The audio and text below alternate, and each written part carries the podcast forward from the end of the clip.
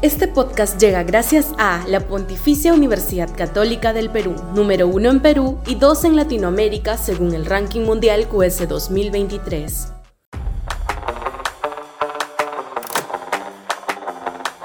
La izquierda moderna en nada.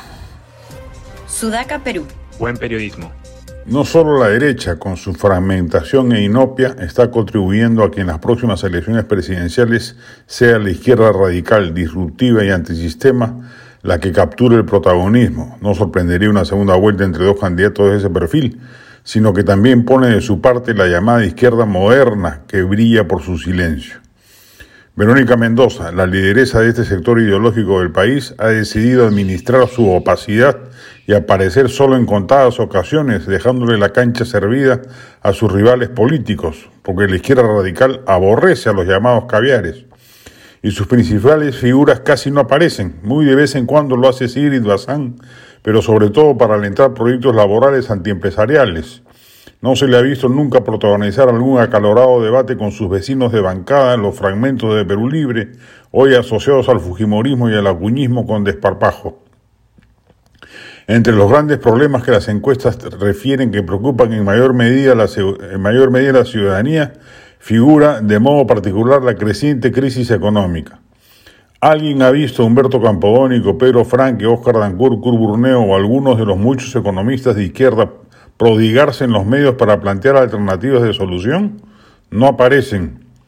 En los temas de seguridad sí tienen presencia, pero es a título personal. No hay una postura partidaria que proponga alternativas de salida a este gravísimo problema social.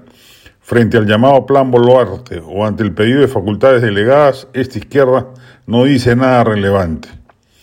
Si la idea es guardar combustible para las elecciones, están cometiendo un grave error porque no es que tengan un capital político que deban atesorar, al contrario, no tienen esos activos y más bien deben buscar tenerlos a punta de hacer política, lo que incluye alcanzar algún protagonismo mediático, cosa que no están haciendo. Entre la centroderecha torpe y fragmentada y la izquierda moderada, ausente y vacua, le están dejando la pista libre a los aventureros radicales que cosecharán el inmenso descontento existente y el hartajo ciudadano con el statu quo.